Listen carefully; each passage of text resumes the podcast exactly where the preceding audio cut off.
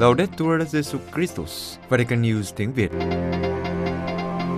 Vatican News tiếng Việt xin kính chào quý thính giả. Chúng tôi xin gửi đến quý vị chương trình của Radio Vatican hôm nay thứ Sáu 23 tháng 4 gồm có: trước hết là bản tin, kế đến là một vui bước tin mừng và cuối cùng là phút cầu nguyện. Bây giờ kính mời quý vị cùng Xuân Khánh và Trung Hưng theo dõi tin tức. Đức Thánh Cha mời gọi đặt sự sống con người trên lợi ích kinh tế. Vatican, ngày 21 tháng 4, trong sứ điệp gửi đến bà Rebecca Crispin Majufis, Tổng thư ký Hội nghị Thượng đỉnh Ibero-Americano, và tất cả các nguyên thủ quốc gia và chính phủ tham dự Hội nghị Thượng đỉnh Ibero-Americano lần thứ 27, Đức Thánh Cha mời gọi đối phó với đại dịch bằng mô hình nhắm đến công ích toàn cầu, đặt con người trên lợi ích kinh tế. Hội nghị đang diễn ra tại Andorra với chủ đề Đổi mới vì sự phát triển bền vững, mục tiêu năm 2030, với sự tham dự của 22 quốc gia nói tiếng Tây Ban Nha và Bồ Đào Nha. Trước hết, Đức Thánh Cha nhớ đến hàng triệu nạn nhân và bệnh nhân của đại dịch và lưu ý rằng đại dịch ảnh hưởng đến mọi người thuộc mọi nền văn hóa, tín ngưỡng và tầng lớp kinh tế xã hội. Đức Thánh Cha tái kêu gọi việc tiêm chủng mở rộng và xem đó là lợi ích chung toàn cầu, một khái niệm đòi hỏi những hành động cụ thể, truyền cảm hứng cho việc nghiên cứu, sản xuất và phân phối vaccine. Ngài khuyến khích các nỗ lực để đảm bảo phân phối vaccine một cách công bằng, không dựa trên lợi ích kinh tế thuần túy, nhưng xem xét nhu cầu của tất cả mọi người, bao gồm cả những người dễ bị tổn thương và khốn khó. Để thoát khỏi đại dịch và trở nên tốt hơn, Đức Thánh Cha kêu gọi một mô hình phục hồi có khả năng tạo ra các giải pháp mới, bao hàm hơn và bền vững hơn, nhắm đến công ích toàn cầu, như một chân trời kỳ vọng với tâm điểm là bảo vệ sự sống con người, chứ không phải là lợi nhuận kinh tế. Nhân dịp này, Đức Thánh Cha cũng kêu gọi đàm phán lại gánh nặng nợ nần của các nước nghèo hơn để giúp họ phát triển và tiếp cận với vaccine, y tế, giáo dục và việc làm. Ngài cũng đề nghị thực hiện các biện pháp cho phép tiếp cận nguồn tài chính bên ngoài thông qua các quyền rút vốn đặc biệt, để các quỹ này có thể được sử dụng để thúc đẩy phát triển kinh tế và đảm bảo rằng mọi người đều có thể vươn lên khỏi tình trạng hiện tại với cơ hội tốt nhất để hồi phục. Marathon cầu nguyện với Kinh Mân Côi của Đức Thánh Cha. Vatican, với ý chỉ cầu nguyện cho đại dịch chấm dứt, Đức Thánh Cha đã đưa ra sáng kiến Marathon cầu nguyện với Kinh Mân Côi trong suốt tháng 5 tại 30 đền thánh trên thế giới. Sáng kiến Marathon cầu nguyện của Đức Thánh Cha có chủ đề Hội Thánh không ngừng dâng lên Thiên Chúa lời cầu nguyện khẩn thiết. Từ khi bắt đầu đại dịch, trong mọi dịp, Đức Thánh Cha luôn mời gọi các tín hữu cầu nguyện. Vào tháng 5 năm 2020, chính Đức Thánh Cha đã viết một thư gửi các tín hữu mời gọi mọi người tái khám phá vẻ đẹp của việc đọc Kinh Mân Côi trong gia đình suốt tháng 5. Ngài cũng đã viết lời cầu nguyện xin Đức Mẹ bảo vệ thế giới khỏi đại dịch. Sáng kiến Marathon cầu nguyện được Hội đồng Tòa Thánh tái truyền giảng tin mừng tổ chức sẽ liên quan một cách đặc biệt đến các đền thánh trên thế giới. Như thế, các đền thánh sẽ trở thành nơi quảng bá việc đọc Kinh Mân Côi cho các tín hữu, các gia đình và các cộng đoàn để khẩn xin cho đại dịch chấm dứt. Trong tháng 5, mỗi ngày vào lúc 18 giờ, một đền thánh sẽ hướng dẫn giờ đọc Kinh Mân Côi.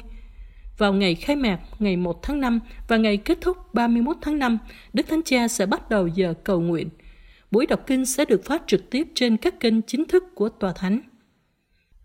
Sáng kiến này có thể được xem là sự tiếp nối sáng kiến cầu nguyện với Kinh Mân Côi tại đền thờ Thánh Phêrô từ khi bắt đầu đại dịch.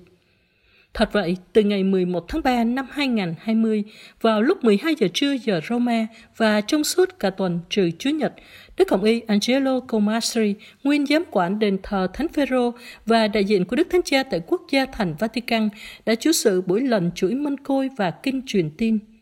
Chỉ có một số người tham dự buổi đọc kinh với Đức Hồng Y, nhưng sự kiện được phát trực tiếp trên các kênh chính thức của Tòa Thánh, vì vậy có rất nhiều người tham gia. Sáng kiến đã đánh động đến tâm hồn nhiều người. Tính cho đến tháng 6 năm 2020, có ít nhất 1,5 triệu người đã tham dự các giờ Kinh Mân Côi do Đức Hồng Y chủ sự, và hàng ngàn lá thư vẫn tiếp tục gửi đến Ngài để chia sẻ những tâm tình khi tham dự cầu nguyện. Đức Hồng Y Angelo Comastri nhận xét về sự tham gia đông đảo này. Các vấn đề được giải quyết chỉ khi chúng ta mở lòng ra với Đấng toàn năng. Không có Chúa, cuộc sống thật vô nghĩa. Sau hai lần bị ngưng vào ngày 17 tháng 4 năm 2021, giờ cầu nguyện đã được tiếp tục trở lại. Sứ điệp video của Đức Thánh Cha nhân ngày trái đất. Vatican. Đức Thánh Cha khẳng định rằng các thảm họa toàn cầu, Covid và khí hậu chỉ ra rằng chúng ta không còn nhiều thời gian để chờ đợi. Thời gian đang thúc bách chúng ta và như đại dịch đã cho thấy, chúng ta có các phương tiện để đối phó với tổn thất. Đã đến lúc phải hành động.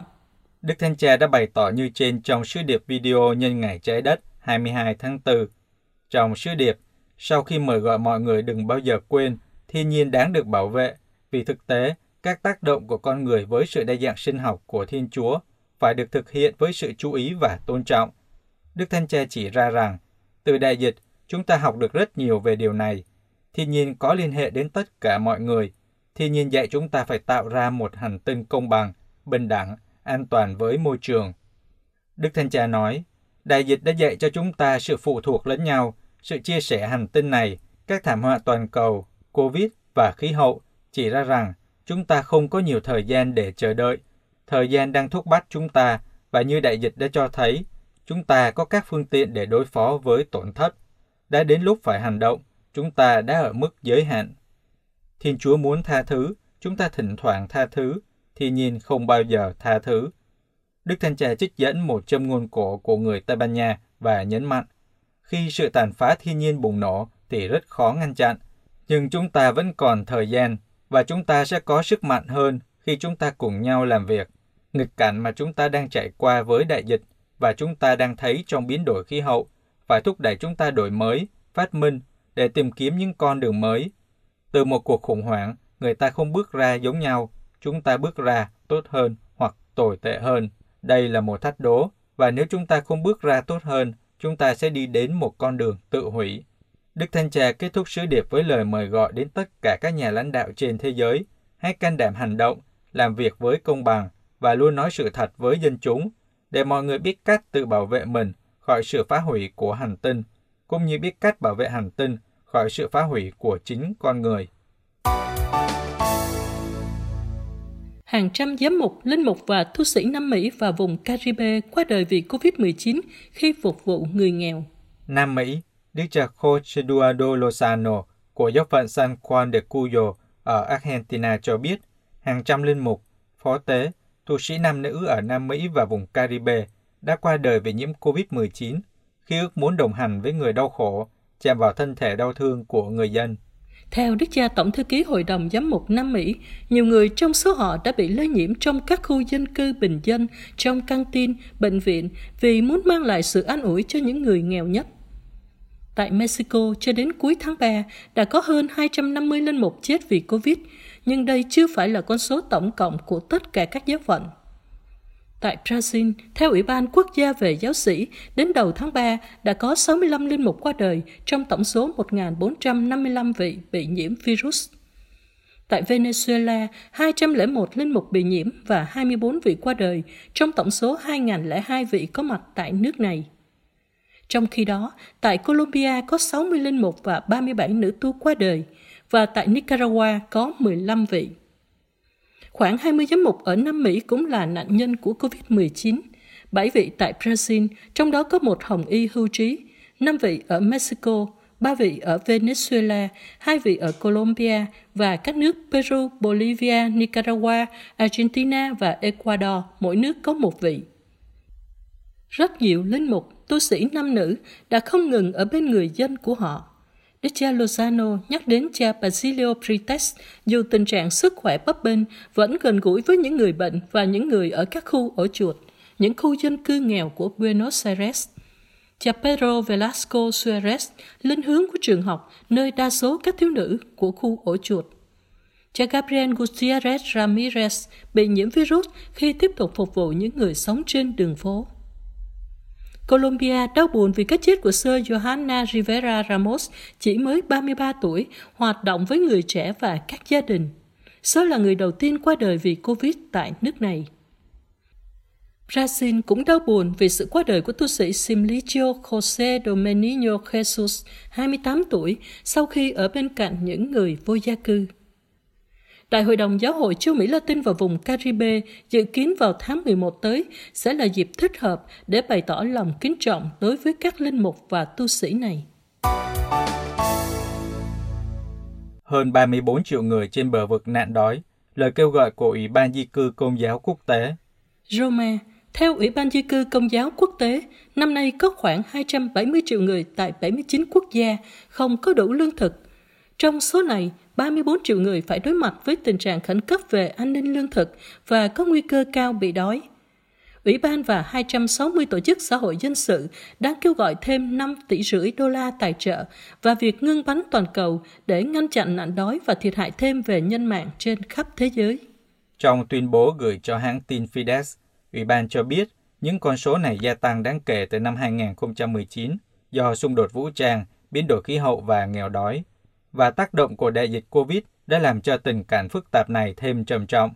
Đại dịch cho thấy sự bất bình đẳng và nghèo đói ảnh hưởng đến việc có được lương thực của phần lớn dân số thế giới. COVID-19 cũng đã khiến nhiều quốc gia trở nên dễ bị tổn thương bởi những cú sốc kinh tế gây ảnh hưởng đến an ninh lương thực. Trong thư ngỏ kêu gọi các lãnh đạo thế giới đối phó với tình cảnh đói kém, 260 tổ chức nhân đạo viết, mỗi ngày chúng tôi là nhân chứng sự đau khổ và khả năng phục hồi của toàn bộ người dân ở Yemen, Afghanistan, Ethiopia, Nam Sudan, Burkina Faso, Cộng hòa Dân chủ Congo, Honduras, Venezuela, Nigeria, Haiti, Cộng hòa Trung Phi, Uganda, Zimbabwe và Sudan.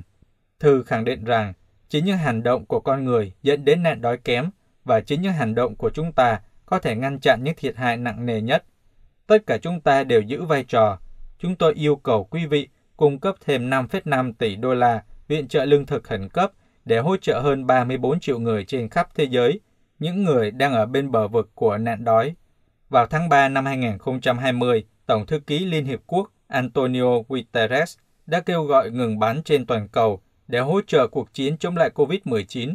Lời kêu gọi này đã dẫn đến một nghị quyết của Hội đồng Bảo an Liên Hiệp Quốc ủng hộ một giai đoạn nhân đạo toàn cầu nhằm chống lại đại dịch.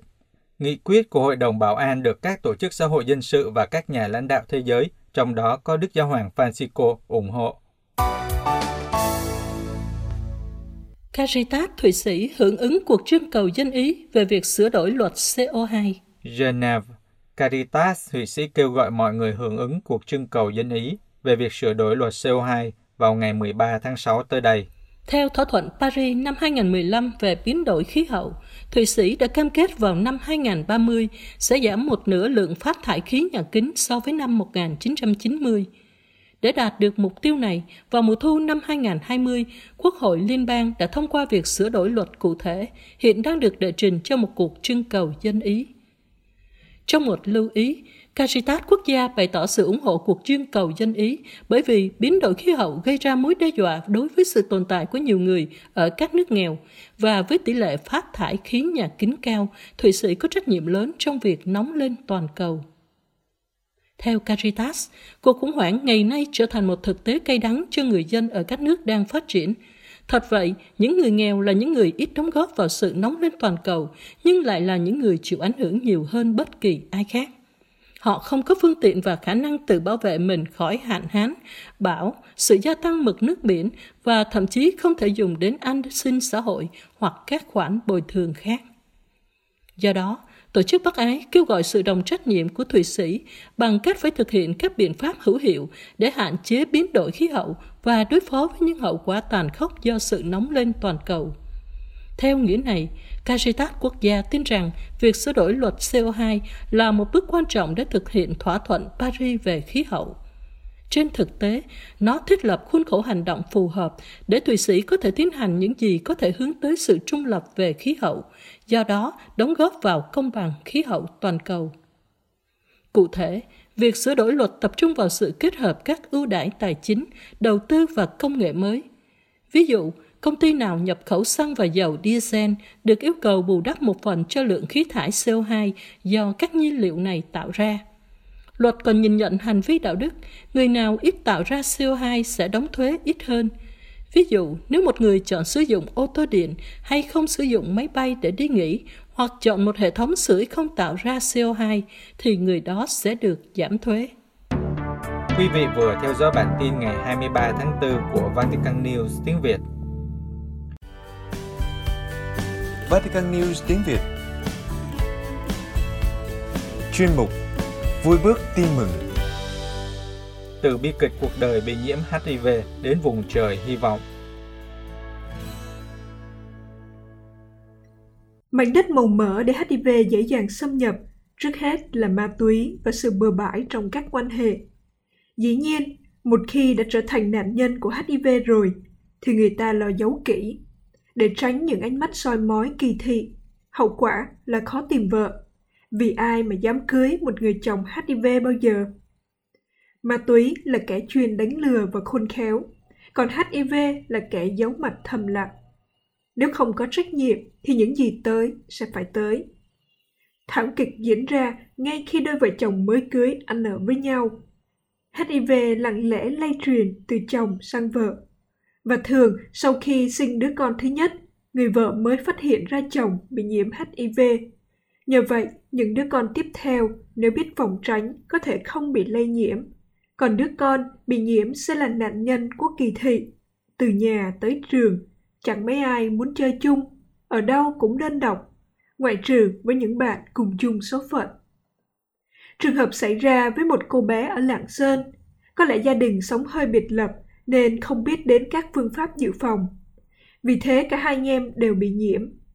Nhưng cũng nhờ vậy mà bạn bè không ai hay biết, và cũng nhờ gia đình khéo giấu nên hai anh em có thể tới trường bình thường như các bạn đồng trang lứa.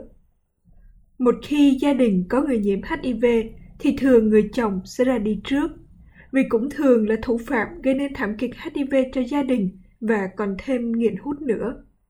Bởi lẽ một khi nghiện ma túy, sức đề kháng kém, thêm HIV, sức đề kháng kém hơn, nên việc ra đi trước là điều dễ hiểu.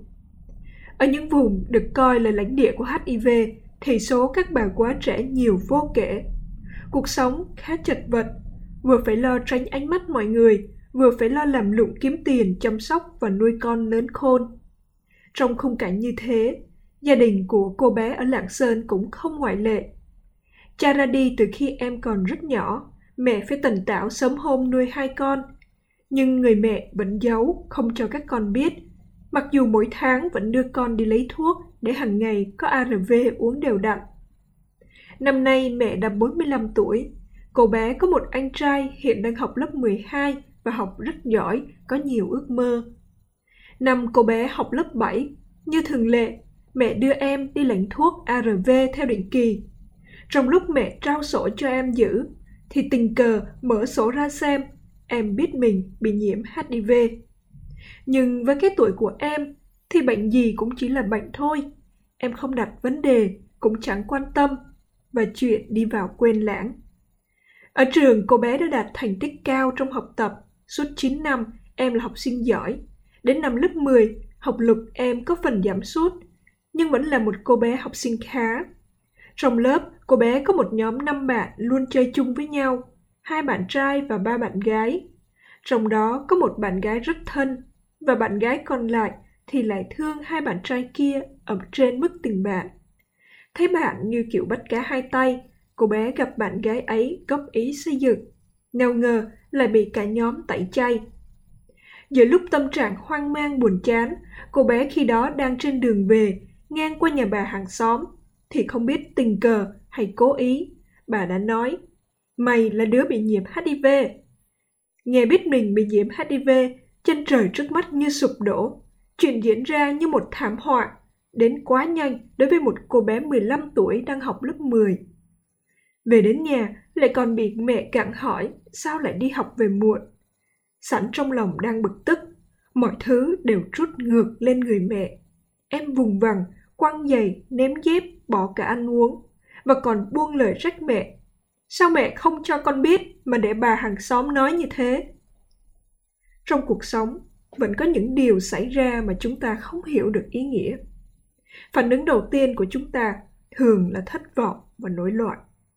Cô bé còn non nớt, làm sao có đủ sức chịu đựng với lòng kiên nhẫn.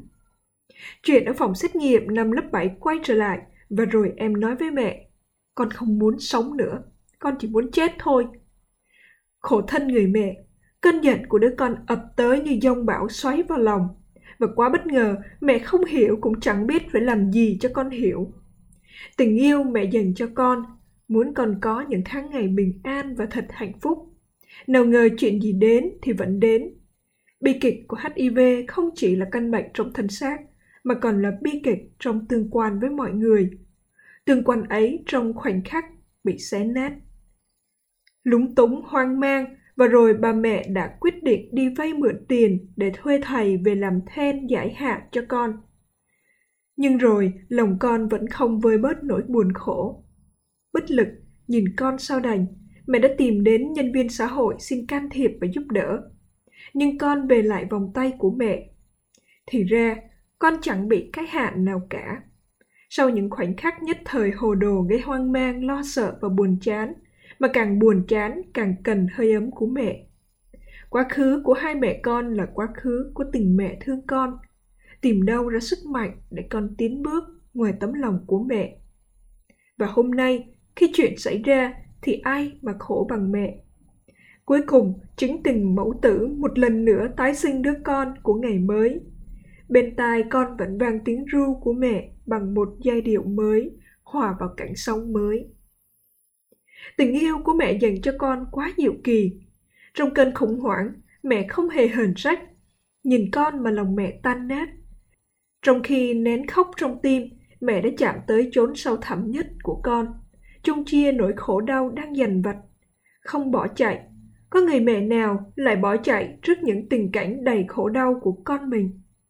Nhờ vậy, mẹ hiểu được nỗi sợ hãi trong con và tìm được phương cách nâng đỡ vỗ về, trả lại cho đứa con nét tươi vui của cuộc sống. Bi kịch còn đó, sau 15 năm êm ả như các bạn, thì nay cô bé phải chèo chống trước sóng gió của kỳ thị giữa nhà trường và bạn bè, cũng như ngoài xã hội. Tuy nhiên, đây mới chỉ là những cơn sóng đầu tiên hất ngang qua cuộc đời cô bé mới lớn, khi HIV kẻ giấu mặt vừa lộ diện.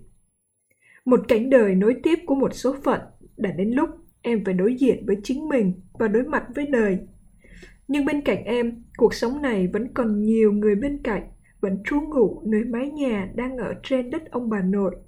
Vắng bóng người cha, anh hai thì đi học xa, nhưng chưa bao giờ vắng bóng bàn tay mẹ Diệu Hiền. Ở trường, em học giỏi, vẽ đẹp, có các bạn cùng làm việc trong nhóm tự lực. Còn bên ngoại, mãi tận Bắc Ninh rất xa, bà ngoại, bác hai và dì út vẫn rất quan tâm, thường xuyên gọi điện thoại, nói chuyện để động viên và thăm hỏi. Cũng ở quê ngoại, em còn có một bạn trai rất tốt, luôn khuyến khích động viên để giúp em sống tích cực. Và đặc biệt gần đây, đâu đó thấp thoáng bóng dáng của các nữ tu Phao Lô và nhiều tu sĩ thuộc các dòng khác nhau, những người của Thiên Chúa đã tiến đến bên em và đang cầm tay em dẫn dắt, giúp em vượt lên số phận, tiến vào vùng trời mới, vùng trời của niềm tin yêu và hy vọng. Đàm Minh Trần Văn Tân.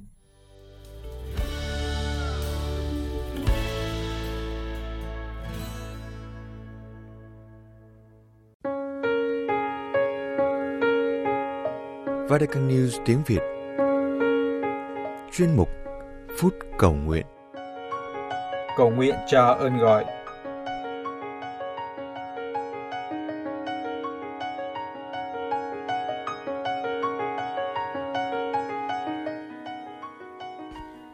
Kính thưa quý vị thính giả, Chúa Nhật ngày 25 tháng 4 tới đây, Chúa Nhật thứ Tư mùa Phục Sinh, cũng được gọi là Chúa Nhật Chúa Chiên Lành. Giáo hội cử hành ngày cầu nguyện cho ơn gọi lần thứ 58. Ngày cầu nguyện này được Thánh Giáo Hoàng Phao Lô VI thiết lập vào năm 1963. Trong ngày này, các tín hữu được mời gọi cổ võ các ơn gọi trong đời sống linh mục, tu trì và thánh hiến, và dâng những lời cầu nguyện đặc biệt cho những người đang nuôi dưỡng những ước muốn đó. Năm nay, Đức Thánh Cha Francisco muốn phó thác các ơn gọi ngày nay cho Thánh Giuse, đấng mạnh mẽ nhưng hiền lành khiêm nhường, là hình ảnh và gương mẫu cho mọi ơn gọi. Trong sứ điệp ngày cầu nguyện cho ơn gọi năm nay, trước hết, Đức Thánh Cha đề cao tấm lòng quảng đại, trái tim người cha của Thánh Giuse, có khả năng trao tặng và sinh ra sự sống trong cuộc sống hàng ngày, và là gương mẫu của các ơn gọi. Đức Thánh Cha viết: Thiên Chúa ao ước uốn nắn tâm hồn của những người cha, người mẹ, tấm lòng rộng mở, có khả năng thực hiện những sáng kiến vĩ đại, quảng đại hiến thân, cảm thông khi an ủi những lo âu và kiên định trong việc củng cố hy vọng. Ngày nay, ơn gọi linh mục và đời sống thánh hiến rất cần những đức tính này, trong những thời điểm được đánh dấu bởi sự mong manh nhưng cũng bởi những đau khổ do đại dịch đã tạo nên những bấp bênh và sợ hãi về tương lai và chính ý nghĩa của cuộc sống. Đức Thánh Cha suy tư về ba yếu tố quan trọng trong cuộc đời Thánh Giuse. Trước hết là giấc mơ.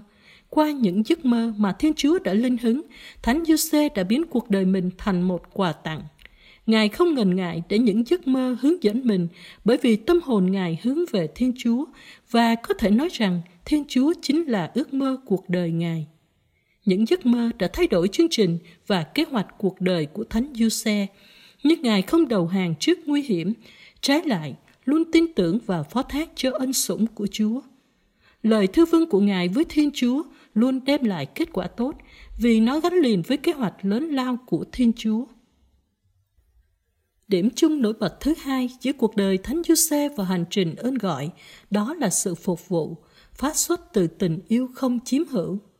Chính tình yêu này giúp thánh nhân đón nhận những tình huống mới mà không than phiền trách móc, nhưng sẵn sàng phục vụ và trở thành đôi tay của Chúa Cha chăm sóc Chúa Con. Các ơn gọi cũng được kêu gọi để trở thành đôi tay của Chúa Cha chăm sóc các con cái của người ở trần gian. Và Thánh Giuse luôn trung thành trong sứ vụ chăm sóc gia đình Nazareth, trong sự phục vụ tha nhân cách kiên trì, không vội vã hấp tấp, nhưng suy xét cách kiên nhẫn. Lòng trung thành của Ngài được nuôi dưỡng nhờ tin tưởng vào lời hứa của Thiên Chúa. Giuse, con vua David, đừng sợ. Đừng sợ cũng là lời Chúa đang nói với mỗi tu sĩ, ngay cả khi họ cảm thấy băn khoăn, ngần ngại dâng hiến cuộc đời cho Chúa, ngay giữa thử thách và hiểu lầm. Lời hứa của Chúa luôn đồng hành với những người thư vâng thực hiện ý Chúa bằng sự trung thành mỗi ngày. Và đây chính là bí quyết của niềm vui đơn sơ được trải nghiệm hàng ngày bởi những ai quan tâm đến việc trung thành gần gũi Thiên Chúa, được cảm thấy nơi các chủng viện, dòng tu và giáo xứ. Đức Thánh Cha kết thúc sứ điệp với lời cầu chúc niềm vui này cho những người đã quảng đại, biến Thiên Chúa thành ước mơ của cuộc đời, phục vụ người trong những người anh chị em bằng sự trung thành. Đều là bằng chứng hùng hồn trong thời đại của những lựa chọn và cảm xúc phù du, những thứ không mang lại niềm vui bền vững. Quý vị thân mến, lúa chín đầy đồng mà thợ gặt thì ít. Lời của Chúa Giêsu ngày nay còn khẩn thiết hơn bao giờ hết. Cánh đồng lúa của Chúa cần những thợ gặt nhiệt thành, cẩn mẫn. Đàn chiên của Chúa cần những mục tử nhân hậu, có lòng quảng đại, can đảm dấn thân. Và xã hội ngày nay cần những người tín thác trung thành. Nhưng giữa những ồn ào của cuộc sống hiện đại, những hào nhoáng của cuộc sống văn minh, thật khó cho người trẻ lắng nghe và can đảm đáp lại tiếng Chúa. Nhận ra tiếng Chúa đã khó, và để đáp lại còn khó hơn. Những tính toán so đo làm người ta ngại ngùng chùn bước. Những khó khăn thử thách khiến người ta lo lắng sợ hãi. Xin Chúa ban thêm tình yêu và lòng can đảm nhiệt thành để các bạn trẻ nhận ra chính Chúa là ước mơ thật sự và lớn lao nhất của cuộc đời. Để các bạn dám bước theo Chúa, hăng say phục vụ Chúa nơi những người họ gặp gỡ trong cuộc sống hàng ngày. Xin Chúa cũng thắp sáng lại ngọn lửa tình yêu trong tâm hồn những người đã chọn dâng hiến cuộc đời, để họ là những cánh tay nối dài của Chúa, yêu thương con người. Xin giúp họ luôn quay trở về mối tình đầu của ngày gặp Chúa, nghe tiếng Chúa gọi và bước đi theo Chúa. Xin Chúa ban cho những người theo Chúa cảm nghiệm được niềm vui thật sự của tình yêu Chúa, của tình huynh đệ trong cộng đoàn, nhìn thấy Chúa hiện diện trong những anh chị em cùng chung sống, để cộng đoàn dòng tu trở thành dấu chỉ của nước trời. Ơn gọi nào cũng có niềm vui và nỗi buồn, hạnh phúc và đau khổ hy sinh. Xin cho mỗi người luôn nhớ lời khuyến khích của Chúa, đừng sợ. Với lòng tin tưởng, Chúa luôn đồng hành để trung thành theo Chúa và phục vụ tha nhân. Xin Chúa là ước mơ của cuộc đời của mỗi người sống đời tu trì và thánh hiến.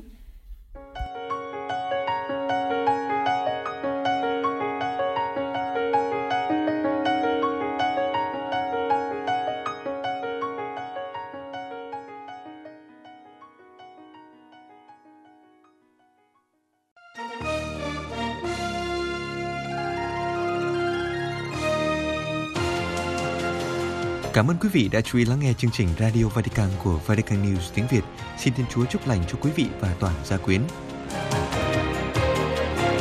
Laudetur Jesu Christus, ngợi khen Chúa Giêsu Kitô.